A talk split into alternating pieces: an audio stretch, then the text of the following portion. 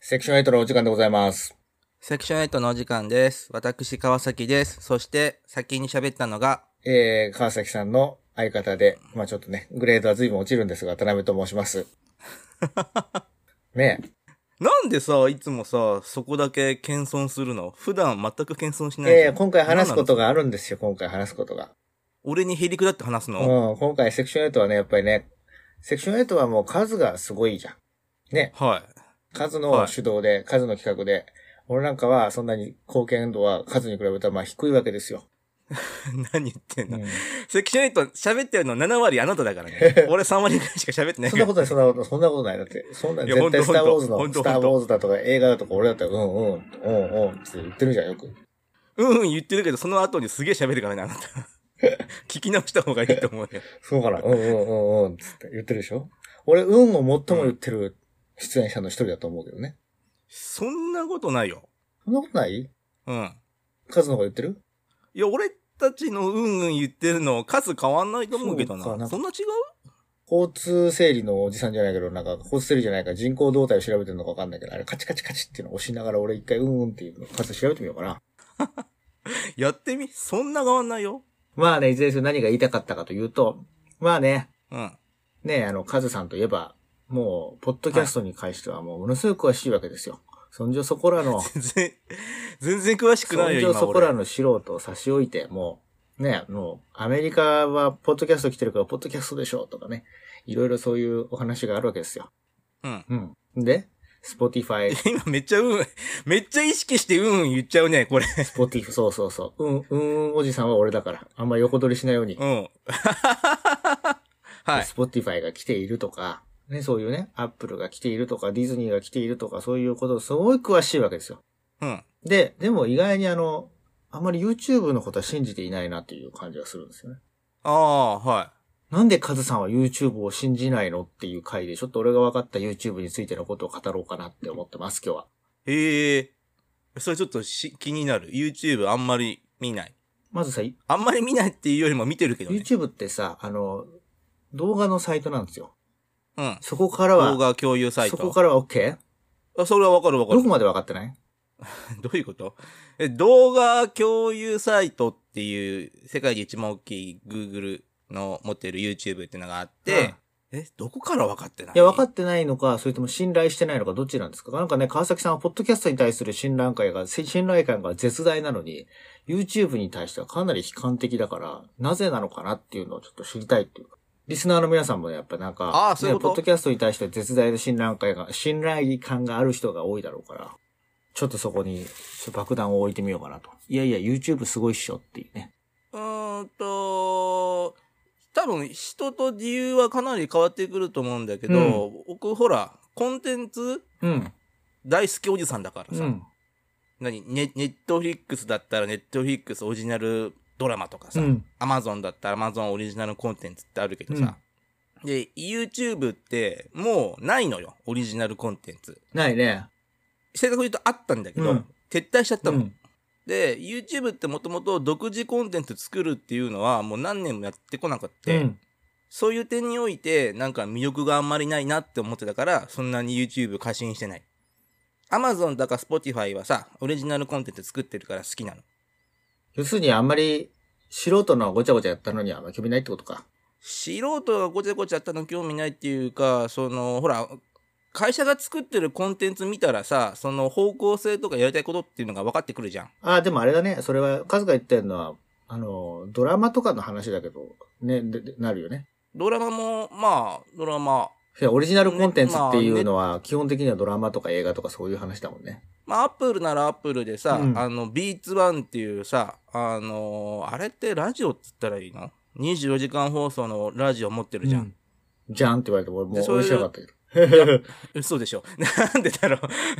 いや持ってるからさ、うんそこ聞くとさじゃあそのアップルがさどういう曲をフューチャーして、うんどういう曲を流行せようかってしてるのも聞いてて分かるしさ、うんあこっち方向なんだっていうのも分かるしで Spotify だったら Spotify でさ、うんあっちはポッドキャストで、うん。この間さやようやくオバマ大統領のさ、うん会社のさ、うんポッドキャストの番組始まったんだけどさ、うん。公式、それあ公こうい式うこと公式あの夫人の方ミシェル・オバマのポッドキャスト番組が始まってさ、うん。ようやく、うん。あ、こういうことやりたいんだ、ようやくってどうい Spotify うことはっていう。一年以上かかったから。前言ったじゃん。 あの俺たち一年前にああ、 Spotify でオバマ来たぞっつってなるほどね。これから時代だっつってはいかはらい一はい年はいはい間待たされたはもいんはいではい。まあまあ、そういう方向性がわかるから好き。じゃあ Google にはそれがないんだ。なかった。で、3年か2年前に YouTube プレミアム、うん YouTube 課金制になったじゃん。うん。月額1000円ちょっと払ったらさ、 CM ね、なくな広る告な。しとか、そのダウンロードできるとか、当時はオリジナルコンテンツも先行で見れるだったんだけど、うんもう撤退しちゃったからさ、なんかあんまり面白くないなーっていう。うんなんでそんなにオリジナルコンテンツにこだわるのんうーん。 ?YouTube には別に、あれじゃないそのオリジナルコンテンツなんて、もし仮に作ったところでさ、コンテンツ量の中の割合では本当に、本当にビビたるものになるぐらい、ああの、新たなものがいっぱいアップロードされてるじゃん。まあ、その YouTube 自身がオリジナルコンテンツの巣窟だっちゃ、巣窟なんだけどね。あの、個々うんのうん YouTuber の。そんな感じすんだけど。うーん、いやー。そう言われてもな、あんまり、だから、もともと出がさ、演劇とか映画だからさ、そういうバラエティ関係みたいなのってあんま好きじゃないのよ。あ、そういうことね。だからじゃないああ、そうか。どうも、カズキンですとか、そういうの感じでやりたくないんだ。 やるの見る方じゃなくてやったりするのとか、演者側だから興味あったりするのかなと思って。いや、全然興味ない。だってバラエティなんて俺めちゃイケぐらいしか見てないもほんん。で、めちゃイケのノリとかは YouTube と合わないじゃん。日本の YouTube はね。ああいうちょっとね、なんかその、演出感がテ強レいビね。で、もともとさ、テレビでやれないことをやるっていうのが、他の国はわかんないけど、日本はそれが強かったじゃん。だからテレビでやれない過激なことをやるっていうのがさ、うんうんある意味 YouTube のコンテンツとしてのさ、まああれだよこね、うあの、スタンダードっていうか、まなあ、んてキいうャかッ。チフレーズみたいなやつだよね。実際は別にテレビでやれないっていうのは別にさ、過激でもなくてもスケールがちっちゃすぎてできないみたいな、そういうことあるじゃん。メントスコーラみたいなさ。そんなだけでそんなに尺取りませんよみたいなのあるじゃん。あ そうね、メントスコーラで20分の尺が取れないもん ね。だからまあそういうテレビとは違うよっていうことを表すためにテレビでできないことをやるっていうキャッチフレーズになっていたっていう側面はあるよね。で、まあ、実、キャッチフレーズもそうだし、内容も、そうだと言ってもいいと思うんだけど、あんま興味ない。え、メントスコーラとか嫌い 最初の1回は面白いじゃん。うんうんでもなんかさ、こんな、何百何千本ってやるそこでっ ていう。 ?PPAP は PPAP って、なんだっけああ、はいはいはいはいはい。いや、あれは、あれは、面白いと 思うよ。でも PPAP をさ、それこそみんな何百何千ってやるじゃん。うん思うかもうお腹いっぱいだからいいかなって思う 。けど結構胃袋ちっちゃいね。そうかな。映画は何回も見るけど、やっぱバラエティに関する胃袋ちっちゃいんだね。バラエティー、おはねえ、俺、は1988年生まれでバラエティーっつったらうんなんだろう、めちゃイケ加藤ちゃん、ケとンちゃん。か、加トちゃん、ケンちゃんなんてあれで80年代前半 でしょ後半じゃないかな。後半だっけ終わったのちょうがど後半だったっ8けちょうど88年ぐらいの話かな。見たことないか。加トちゃん、ケンちゃんは多分俺の生まれる前に終わって るよ。俺の時ドリフだもん。 86年から92年。あ、ほんと、じゃあやってんな。でも記憶にねえわ。三重はちょっとね、違ったかな。三重やってない可能性ね、禁止マルだからね。それ本当に笑えないから。笑えないからね。か。えたまにあるんだよ、ほんとやってないな。 えっと、なんだろう、バラエティ、めちゃイケ、うん。なんだっけ、うっちゃんなんちゃんのやつ、なんだっけ、社交ダンスやってた番組。やるなら、やらねばとか、そんなんだっけ。売り、売りなりじゃあ、あのあ、売りなりか。ポケピ、ブラピとかさ。あの辺だったけど、なんかめちゃイケ以外はまんなかったしな。へえ、なんか意外だね。あ、やっぱり、ちょっと演劇チックっていうか、コテコテに演出みたいのが好きなんだ。コテコテの演出は好きじゃないよ。あ のだから、まあ、え、映画っていうコンテンツをコテコテだって言うんだったらそうなんだろいうけや、どさその、アドリブとかのバラエティの、その、ただトークのノリっていうのがそんなにハマらないんだったらさ、やっぱかっちり台本があってみたいな、そういう演出が強い方が好きっていうのをコテコテと言っただけなんだけど、そういう方が好きなんだね、きっと。そういうわけでもないけどな。だから、もう、めっちゃイケが子供の時面白かったのも、今もそう思うんだけどさ、なんかこう、あの、フェイクドキュメンタリーみたいなそう方だね向に舵を切る時があるのよ。あれがさ、面白いなと思って、もう完璧虚構じゃん。うんで虚構なのをさ、多分ね、ん何時間もかけてさ、それ作っていく。もうみんはなはいい薄々虚構って感じてるのに、最後まで、いや、これは真 実だ、つって突きに切る感じが、子供の時見てもそうだし、今見てもそうだしさ、面白いなと思って。まあ確かに数の人生そのものそんな感じだしね。虚構ってことうん、ちょっと虚構の世界に足を踏み入れてる感じがするけど、それを真実だとして生きているような感じもあるじゃない。 そうわかんない。ちょっと今適当に言っちゃ った。わかんない。 俺もめっわちかゃんいなけい。につ、適当に言わないでめよ。ちゃいけに繋げようと思って適当に言っちゃった。ごめん、ちょっと、いい、いい繋げ方がわかんなかったから、やっぱやめる。ちょっと、強引すぎた。かな。いや、そこは原体験なのか な。じゃあなんか、セクション8じゃなくて、カズッチ寿司とかにすればよかったじえもう、もうこれ分かる人いるそれやべっちって人でしょ じゃあ僕、あの、よもぎだ少年グレンタイシリーズが好きだったの。めちゃイケは。ゃん。あれ、カズッチ少年。覚えてるうん覚えてるし。カズッチ少年だ、出れたらよかったよね。さあ、あれ面白かったんだよね。最後結婚編まで行ったから、ねすごいあれで完結したすじゃごいん。ね。あれはすげえなと思ったけど。カズが先に送ればよかったのに。あー送るって何手。紙。あ手紙岡村調子乗っていやる。懐かしいね。どうも知らないと思うけど、あの、めちゃイケっていう、もう終わった、あの、土曜日の8時にやってた、ナインティナインとかが、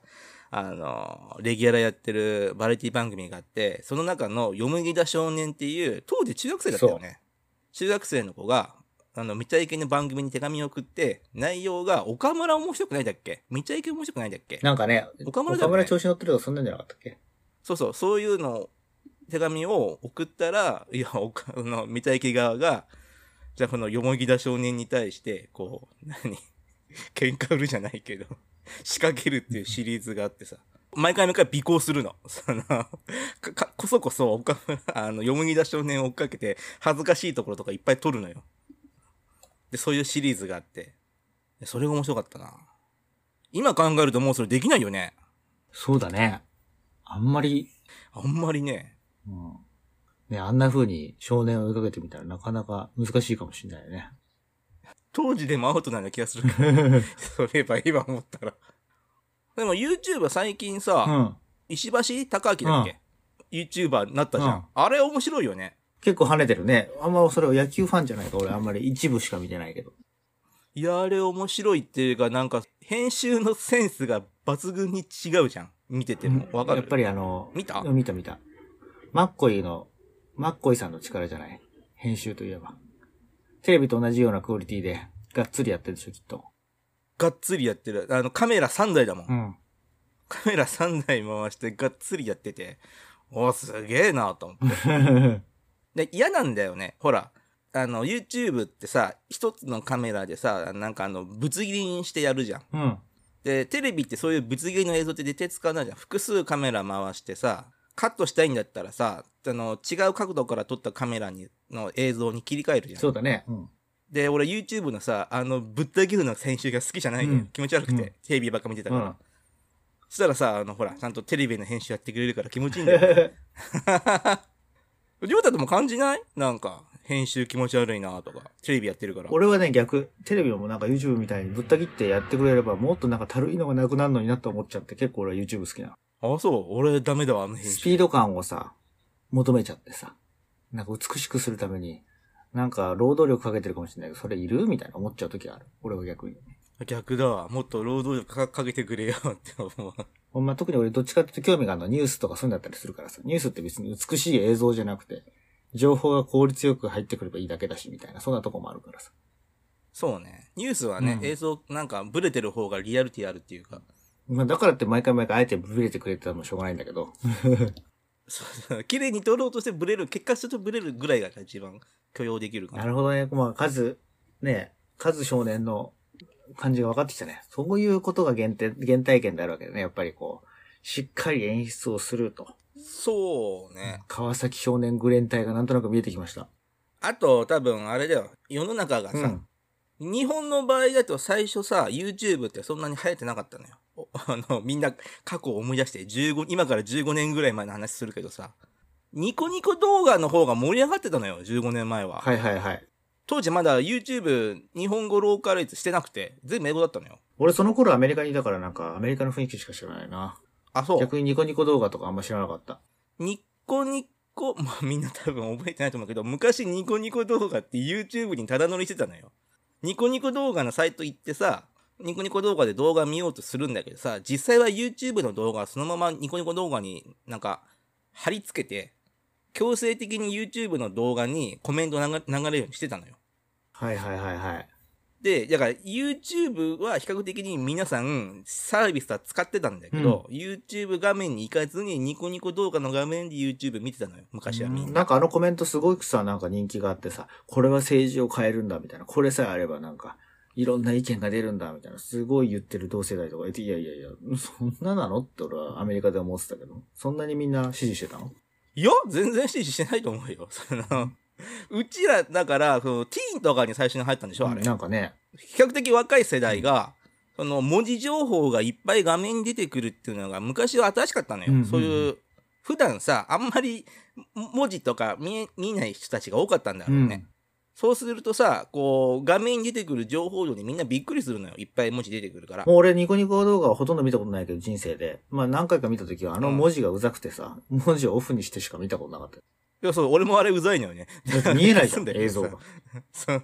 見えないのがいいっていう文化もあるのよ。ね、そんな、なんか素人のコメントとかいらないしって思っちゃうタイプだった。そう、だから、そこでニコニコみんなハマってた時に、僕、ニコニコ全然行かなかったから、うんそういう意味での、この、何、ね、インターネットの動画文化っていうのは僕ちょっとずれてたまわ。あだって、もう僕その時、24見てたもん。雰囲気的になんかやっぱ数はさ、24っていうの分かるもん。緊迫してる感じだもん。ニコニコしてる感じしないもんね。数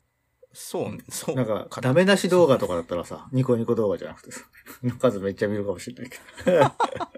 ど。 それは違うよとかいう声がいっぱいあって、だだからさ、とか、そういうんだったら見るかもしれないけどね。だからそこで俺、24と X ファイルずっと見てたから、ちょっちと X ファイル古くないかいやなんかね、その、子供の時見てたのよ。昔、土曜だったか日曜の夜8時にやってたの、うんうんうん X ファイル、地上波で。うん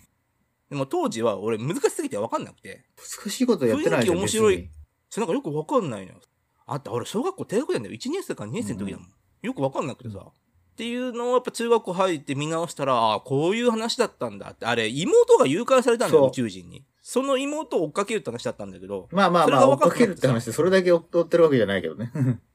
基本それなんだよ。 あの、それがわかんなくて、なんかよくわかんない二人が、なんか変なことやってんなってしか思ってなかったんだけど、いや、それを中学生になってみて思っ、もう改めて見たら面白かったから、そこにドハマりしちゃって。だからさ、あの、ボカロとかも俺全然わかんないのよ。ニコニコもね、なんか見ときゃよかったなって後悔するけどね、ハチとかさ、うん。知らない犬の映画ボカロ P のハチっていたけど、知らない。知らない今、ハハチ。 8って言われたらなんかもう、リチャードギアしか頭に浮かばなかった。そっち なんでリメイク版なのあ、違ったマニアックだな。リメイク版の方見てる人あんまいないから。 ?8 って言ってたでしょ。もうちゃんと見てん だな。いや、それにびっくりだわ。なんかね、ちょっとチョイスが、数より絶対メインストリームから外れてるからね、俺、多分見るのがね。うん、だからしお前そっちに言われたかねえよって話なんだけ どさ。何いや、いやいや、め、ね、た、ただでさえメインストリームから外れてる人間に、お前メインストリームから外れているよねって言われるのはちょっと納得できないいんだや、よそうじゃなくて、俺が外れてるってこと。数より。あ、本当、うんだってほら、俺そのアカデミー賞だとか、流行り、流行ってるものとか、ままず映画館とかで見なか、見なかったりするからさ。いや、映画がメインストリームって考え方もなかなか外れいていや、るそうだじけゃなどくて映画の中でもってことね。ああ、そういうこと、うんだってまずケチ、ケ前々言ったけど、俺まずケチだから。子供の頃から。やっぱり映画借りるのになんで別に2時間楽しいっていう、それ以上それ以下でもないのになんでたまたま新しいもんで、しかもなんか、面白くない確率もあるのに、近所のビデオ屋で400円もかかるのに、昔のやつだと100円じゃねえかと思って。 まあ、いや、まあ、いいんじゃないの。俺だって100円で見たいよ、映画は。いや、それでね、いや、 ハチのう話、んやるやらない でも興味なさそうだから、ハチ、飛ばすよハ。チ言って。俺犬好きだからちゃんと言って。ハチうん。いや、ハチっていう、あの、ボカロの音楽作ってる人がいたんはだいはけいど、はい。うんまあ、言えばいるんだけど、その人が今、あの、日本大ヒットしてるんだけど、その、米津玄師っているじゃん。うんうんうん。あの人昔、ハチって名義で、ニコニコ動画で曲作ってたのあ、そういうことなのそう、それが今やさ、もうね、国民誰もが知るって言っても過言じゃない、ね、俺ですら知ねってアるーぐティらストいにだなってんじゃん。ん。そうそうそう。今、そのメインストリームで活躍してる人たちが、の最初の活躍の場っていうのが、あの、ニコニコ動画だったの。え、じゃ初音ミクあ、と、なんかこう、初音ミクのボカロ界隈で今やってた人が、今もう、何日本の J-POP のうんトップっていうか、トップランナーになってんの。あれだね。曲作ってたとか、ボカロでとかいろいろ、ちゃんと歌も上手かったんだね。そそれなかなかだよ。すごいよね。いねろ、んな人いると思うけど。歌うまいんだと思った。自分で歌えばいいのにと思ったけど、なんかまあほら、女性ボーカルでやりたいっていうのが、ね、そこあるじゃん。結構、お男が作ってるんだったら。結構さ、ね、売れたとしてもなんか、曲はいいけど、なんかボーカルがあっていう人いるけど、あの人はボーカルもちゃんとね、かなあんま、ボカロもそんなにいかなかったし、だから当時は俺何してたかな。スヌーザーって雑誌があって、音楽関係ね、うんそれを読んでたな。すげえなんかあれだな。積極的だな。いや、なんか、その、全然音楽わかんなくて、でも友達、学校の友達とかがさ、なんかすげえ洋楽とか音楽聴いてんの。。で、そいつらが読んでた雑誌がスヌーザーって雑誌でさ、ちょっと俺も、やべえ、ちょっとなんか、ちょっと喋れた方がいいかなと思って、そんな天法ばっか見ないで、 でスヌーザーって雑誌買って読んだんだけどさ、全然わかんなくてさ、なるほど。わかんなくて、びっくりした。そんなの理解できるくらい、そんな洋楽の雑誌なんか、そんなの読むんだと思う。いや、洋楽専門じゃないんだけど、音楽雑誌があってさ、洋楽とかも載ってたのよ。で、やっぱ YouTube ってそのうんコンテンツとかそういうとこじゃなくて、やっぱ YouTube の凄さっていうのは、いかに参入障壁低く動画を素人の人、まあこれからプロになろうとしている人含めて、まああるいはプロのやつもそうだけど、上げた瞬間にそれを拡散するかと、そういうことに対してものすごく AI だとかそういう技術がすごくて、YouTube の肝ってそこにあるような気がするんですよ。うん。で、絶対それに乗った方が、なんか、ね、ポッドキャストもすごいのかもしれないけど、その YouTube のこれだけ流行ってるシステムに乗るっていうのは、かなりすごいことじゃないですかっていう思いがあるんだけど、リスナーの人も含めて、そうじゃない人も多いだろうから、その辺で、それにあえて乗らない理由は、ちょっと何か聞いてみたいなっていう。え、まあ、プライさんプライベー散々トではもう散々聞いたかもしれないけど、そのリスナーの人に含めて、こう、うちは、うちっていうか数はこういうスタンスだっていうのをちょっと教えてあげたら面白いかなっていうふうには思ってるわけですよ。あれ、セクションの途中で一回道の言ってなかったっけああ、もう、じゃあ、簡単に言ったらあれだよ。作る時間がない。はい。もうそれに限る。 はい。あの、え映像の編集はとてもじゃないけど、このセクション8のペースでは俺できないよ。っていうのが一つ。はい。で、まあ、そまあ、そんだっか。あとは俺がポッドキャストの方が今後来ると思ってるから、そっちに力かけた方がいいっていう。ポッドキャスト来るっていうと、具体的に、セクション8が、ポッドキャストに来るってことそれとも、もう YouTube 両、ポッドキャスト、いや、ポッドキャスト自体が来る。ゆあの流行 YouTube ると同額ぐらいになるってこと同額にはならないとは思うけど、その今の現状よりかは何倍も良くなると思う。何十倍か。国国内に限ると。じゃあ、例えば、ポッドキャストで日本で一番稼いでる人とかいう風に紹介された時にどれぐらいになる感じだと思う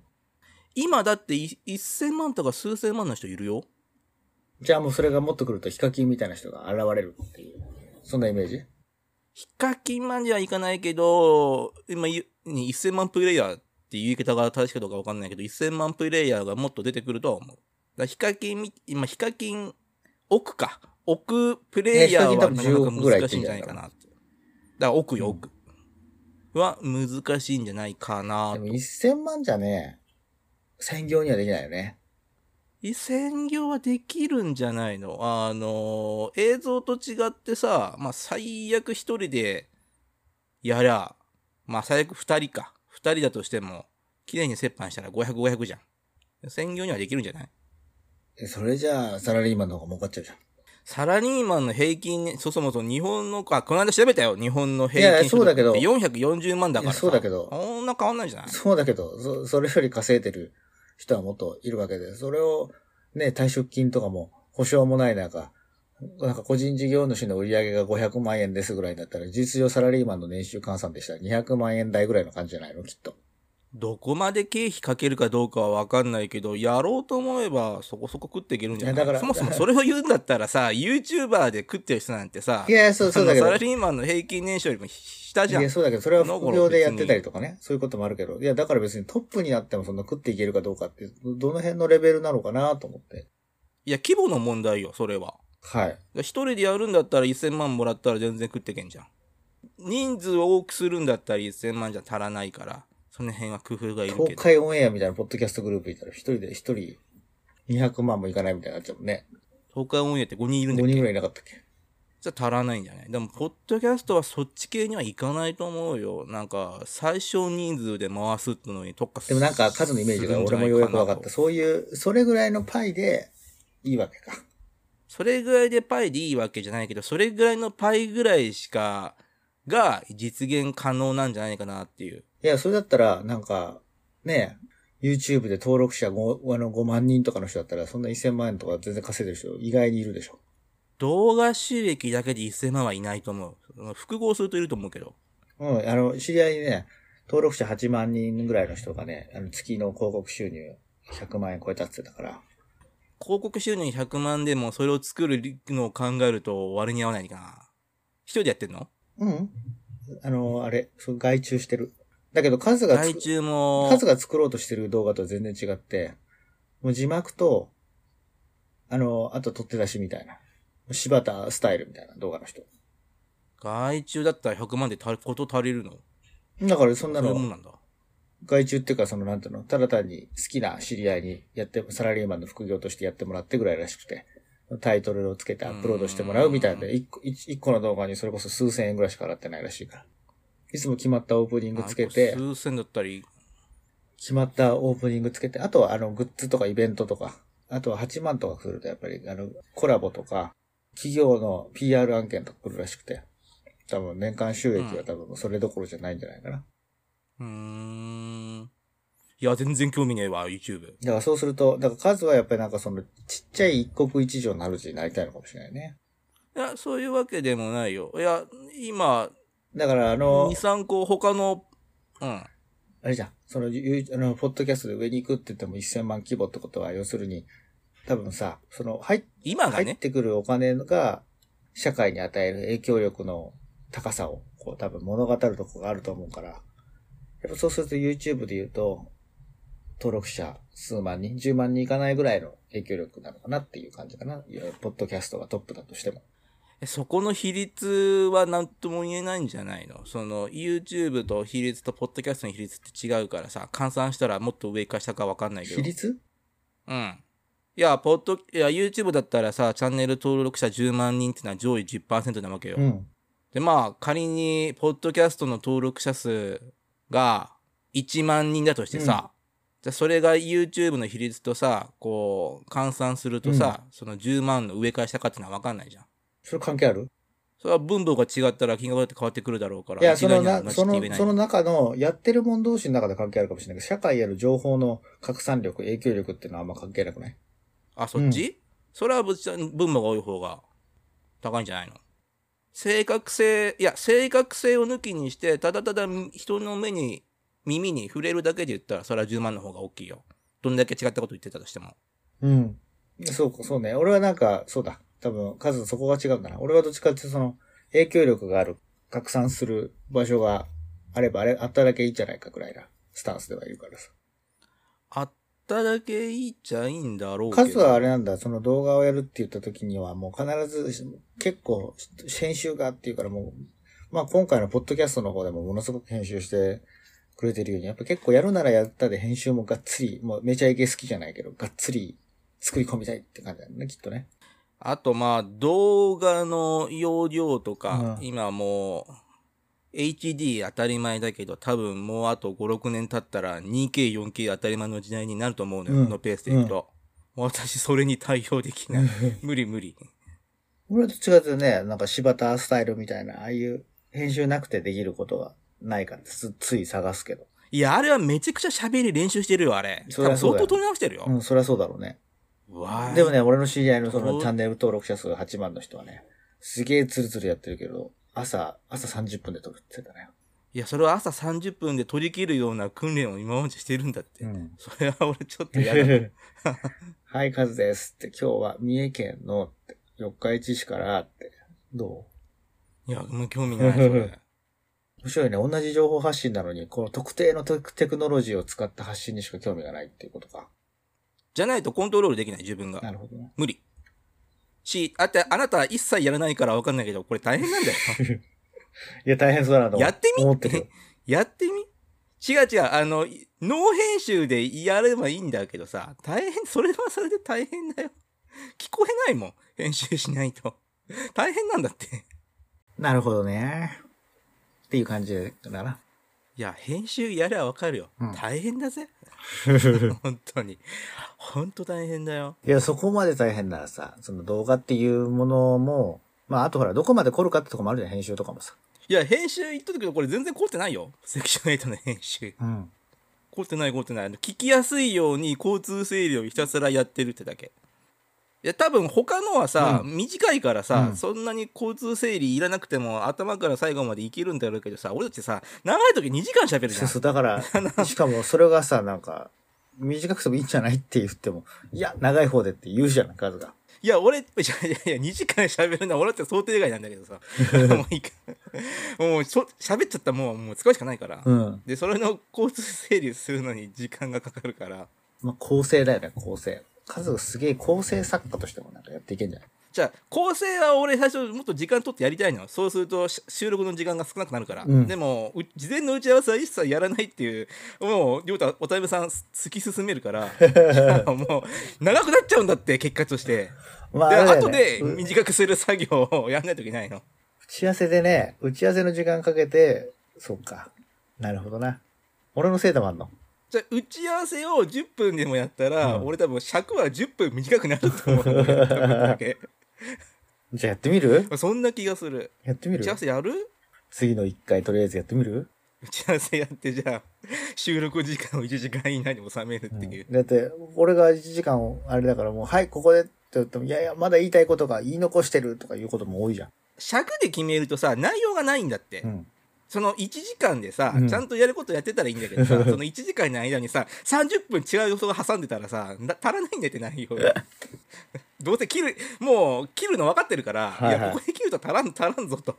大丈夫かとで分割するとさ後半に行けば聞くほど再生下がるからさ、うん。あんま分割良くないなっていうのが最近の俺のなるほどね。だか多ら、少長くてだもか1分でやったら方、がそんな長い収録っても、そもそも再生数少なくてもみんな15分とか、わかんないけど、そういう人が多いのかな。だあれはの2つあると思うんだけど、うんその自分がなみ短いのを好んで聞いてるからポッドキャストたるものは短いものだっていううん考え方の人とうん。いろいろ作った結果短い方が効くぞっていうので、うんみ短くしてる場合もあるから、う。うんちらはいろいろやった結果長い方が効くぞっていうのがなんかほら分かってたじゃんねえ。だからみな基本的に長くやるしかないんだけどそ下手んになね、ねそんな短、くやったらね大やけど食らったからねそんな聞かせなきゃダメみたいな。もうその辺から疑っていくとか。その辺から疑った結果長い方がいいっていう結論に俺は達したんだけどさ、ん。なんでだよってもうちょっと楽させてくれよって思うけどなるほどね。どれぐらい違うの15分シリーズはあそこだけでも再生数半分に下がったのよ、うん。まあやったでしょ15分台で終そうわそらうねせて、。うんあれで異常に下がって、うん。戻したら上がったんだよねだ からそれだよそういうことだよなるほど。尺の問題と内容の濃さの問題ってのもあるけどさ、うんうん。自分が担当した15分版のやつはうん内容すごく薄かったのよ、うん。で本来だったらこの話したいけどすると15分で収まらないからって俺4箇所ぐらい言わなかったのよそこかなっていうのと皆さんね、リスナーの方々はみんなカズ川崎さんの濃い話を聞きたいと思ってますからね。本当だからそのおまあお互いじゃないこういう話こういう話聞きたい聞きたいのかな火曜日の夜寝つけない人いるらしい から。明日セクシいョンや8火曜日のいやいやいやいや火曜日の夜だったらいいよあのすあとすあの水曜深夜0時更新だからさうん。火曜日の夜は寝ないで、うんもう水曜日の午前0時に迎えてくれたらという 最最速で。あ、そうだね。そんなに、 そんなに気になるんだったら、事前に連絡してくれたらデータ送るよ。 水曜前にデータ送るから、ね。すごい、すごいよね、そんな人が仮にいたら。ちょっと、いたらね、いや、送るよ。データ、データ、送る、送る。そわそわしちゃって、また今日も寝れないな、セクション A とかと思ったらって。そしたら言って、データ送るから。すげえな、そう、感動するよね。感動するっていうか、ななんていうか、ええって思うからね。そんなにって思うよね。ドッキリかなと思っちゃあーもう YouTube、YouTube そんなになう。YouTube 企画として、よくドッキリ流行ってるけど、ポッドキャストってあんまドッキリないね。わかんない。あるかもしんないけど。俺も数にドッキリ。リかけようか。。いや、毎回毎回これプチドッキリじゃん。お互い何するか一切知らせずに始まってるからさだからだから何来るかわかんないから。かおか互いドッキリだよカ。ズが東京に来た時に、今日は、俺、俺が予算を持ってきたから、カズをねぎらおうっていう回で、う、うなぎを食べましょうって言って、それ食べて、会計の時に俺がいなくなって、メモを残して自分で払ってねっていう、そういう、よくヒカルがやってるドッキリあるけど。で、それ成立しないじゃん。誰が録音してんのって話にないや、る。俺は、俺は俺で、あの、録音するし、数は数で、録音してるじゃん。あ、録音してんのね、一人ずつ持って録音してるでしょ、いつも。え、それやるんだったら男気じゃんけんやった方がまだそ成れ、立そ成れ立するんじゃそなれいドッキリじゃないじゃん。 いや、わかんない。音声コンテンツとドッキリって相性悪いよ。数が、別に落とし穴とかに落とされたとか言っても、俺が爆笑してるだけで、そう、リスナーはあれなんな、急に川崎さんの声なく出なくなったけどっていう。昔ラジオでさ、うんドッキリやってたのがあってさ、あのーラジオブースで収録してるんだけど、5分間一人で耐え抜けって急に言われて、うん。パーソナリティとスタッフ全員、うん。ぶあの外出ちゃううん。ので完全にパーソナリティ一人になって、うん5分間つつなげないといけないっていうドッキリは やっててあの事故っちゃうから、うん5分喋んないと、うんだから何かに必死に5分喋ってたのは見たことあるなかなか厳しいね。5分喋れって言われたら、黙っちゃうよ。一人で。台本もあったんだけど、うんその5分間だけの台本は書き合いをする予定だったんだけどもうそれフェイクの台本だからさ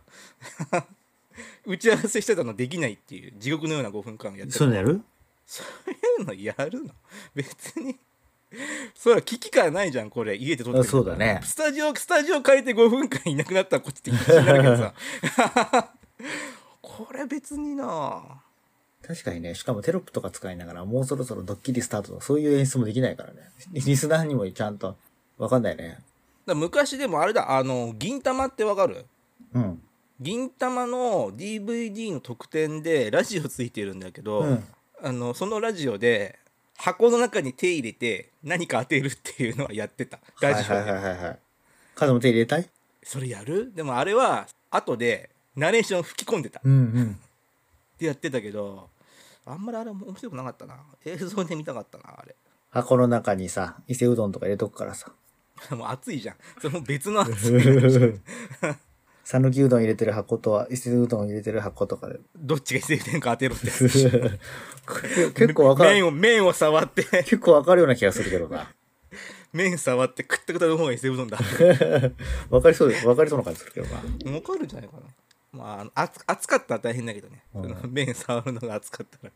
ね、沖縄そばとかさ。なんか、毛色の違うの入れといて。なソーキそばソーキそばと伊勢うどんだったら分かるんじゃないさすがにそうね。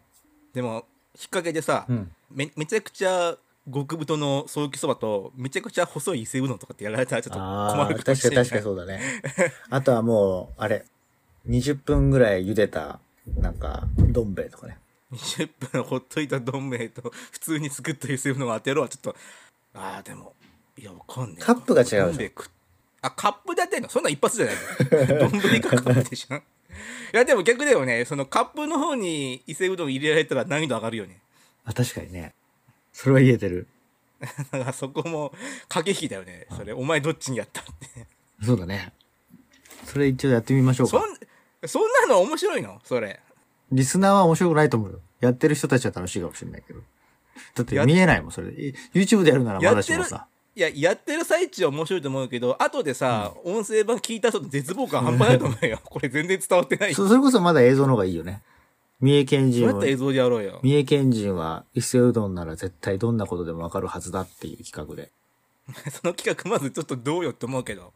ね、タコの中に手入れて、伊勢うどんかどうかもわかるし、茹でてると音だけでもこう、伊勢うどんって全部聞き分けるし、みたいな。匂いだけでもわかるし、みたいな。そんなことできたらすごくないに、匂いはわかるんじゃない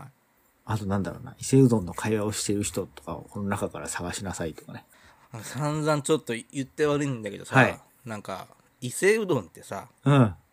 まあ、名前の通 りさ、伊勢だけなのよ。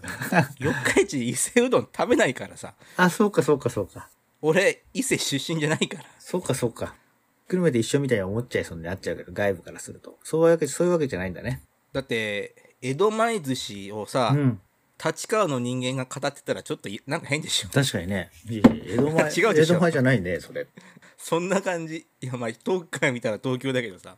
ねえ中から見たらさ、お前それはちょっと違うでしょって話確かになるじゃん。それ、それそれ。確かにね、なんか、八丈島の人とかに東京の最先端のなんかディスコとかのなんか、そういうクラブミュージックとかだっても、いやいや、八丈島の人なんでそんなこと語ってるのってあるよね。 そうそうそうそう。だから、あの、全然詳しくなくても、渋谷区に住んでる人が語ってほしいみたい な。説得力あるじゃん。確かにね。はいはいはいはい。なるほど。鋭いな、カズナ。え、四日市うどんってのあんの深市は、大谷地っていう地区のそうめんが有名。冷麦そうめんとかが有名。あんま知らないね。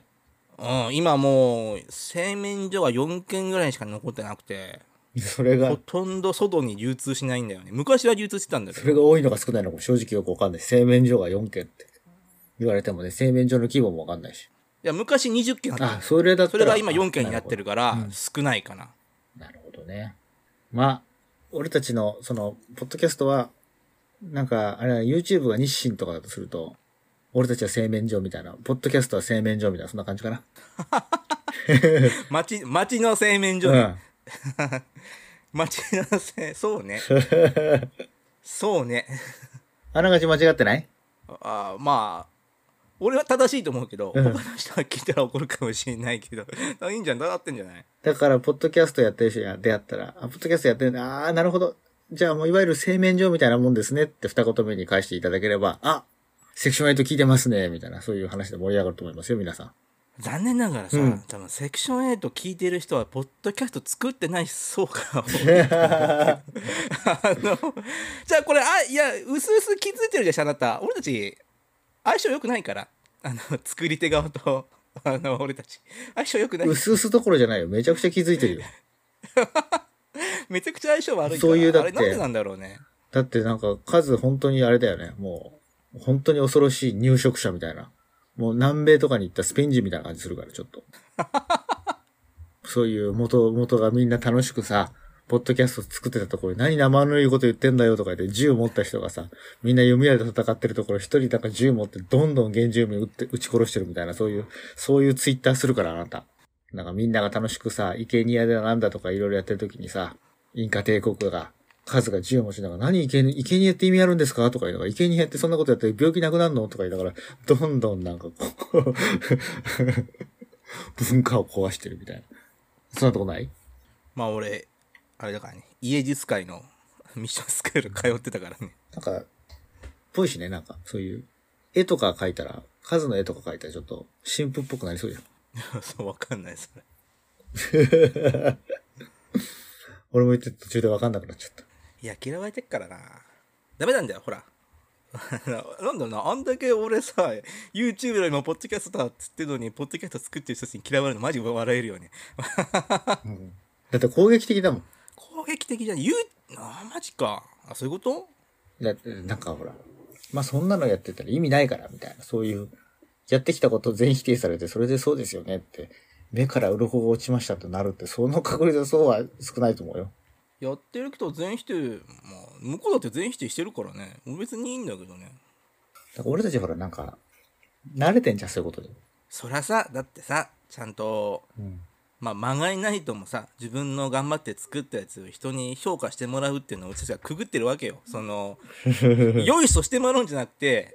あのボロカスに言われながらもこのね、うん評価されたりクソだって言われたりのを繰り返してきたわけじゃんうん。やっぱそれってでかいんだね思ったわ俺びっくりしたそうそう、なんかみんな、ね、初めて、いいね以外のものをもらって YouTube やめちゃうとか人もいるなんて聞いたことあるけど、本当かよって思っちゃうぐらいな。いやい話あるけどさいるんじいるいるよ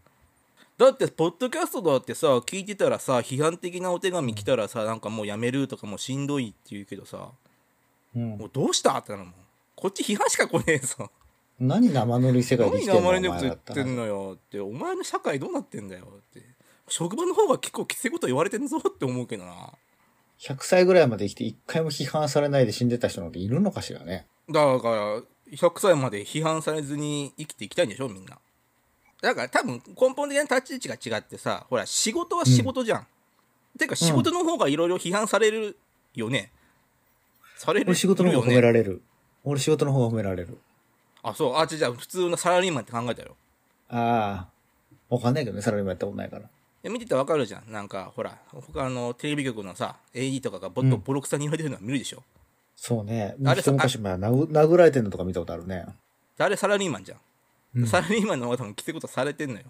うん。でもさあれって100%自分のせいじゃないってみんな思ってるのよ組織っていう一員だからさ、自分が組織代表してるわけじゃないから、うん。なんか悪いこと言われてもどうせ関係ないやって思うけどさうん。自分にまつわることでもねでもほら、ポッドキャストなり YouTube 作ってるとさもう自分が組織じゃんザ組織だからさああ、そういうことか。全部自分に降りかかってくる評価だから。そうでも仕事もさ回り回ったら全部自分に降りかかってきてるんだけどねあれうんうんでそこの責任転嫁がをできる理由が作りにくいんだと思うこういう番組作ってうるん。となるほどね。でも普段やってるけどねし仕事で責任転嫁自分にまつわるだから自分、自分のな、自分の中で責任転嫁するんだったら、まあこんな批判してるやつが、お頭おかしいんじゃないのっていうふうにつ転嫁すりゃいい感じするけどね。あ転嫁してる人もいるし転嫁しきれない人が一定数いるみたいでなんかえそれねあなた普段どうやって仕事を頑張ってるのってちょっと聞きたくなるけどね大変だね、そんなナビ、ナイーブじゃ。なんか、まあそんなに否定とかない、なんか、そういう職場もあるのかもしれないしね。ねだからみんな幸せに生きてんだなと思って羨ましいなと思うけど本当にそうそうそう。だからまあまあ YouTube とね、ポッドキャストの違いの思いの違いをね、こう聞きたかったわけですけど、なんかわかりましたね。カズさんの目指す世界と YouTube のこのでかい世界は違って、やっぱりカズさんは四日市出身ですから、そういう東京的なというか、巨大なメガなところよりも、なんかサイズ感的にも四日市みたいな、ポッドキャストでいい居心地がいいという、そういうことですよね。あ違う 違う違う違う違うあそこからかお前なんこの1時間何だったんだよ違う あちょっと待っていや、さっき、さっちょきっとさっねきの、ほら、言ったじゃん、あの、ね、YouTube がせい、あの、日清だとしたら、あの、ポッドキャスト製麺所ですよね、みたいな、そういう話で。やっぱりこのサイズ感4日市がちょうどいいっていうことじゃなくて、違うだから数は、哺乳毒ですっていう。小入道くんだってあれだよゆるキャラランキング第5位だったかな去年 結構上だよ